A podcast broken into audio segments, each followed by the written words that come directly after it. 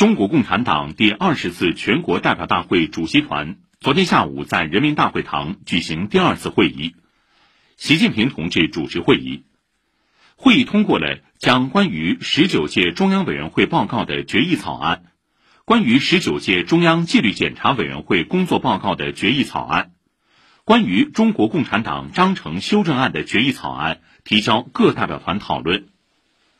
会议通过了二十届中央委员会委员、候补委员和中央纪律检查委员会委员候选人预备人选建议名单，提交各代表团酝酿。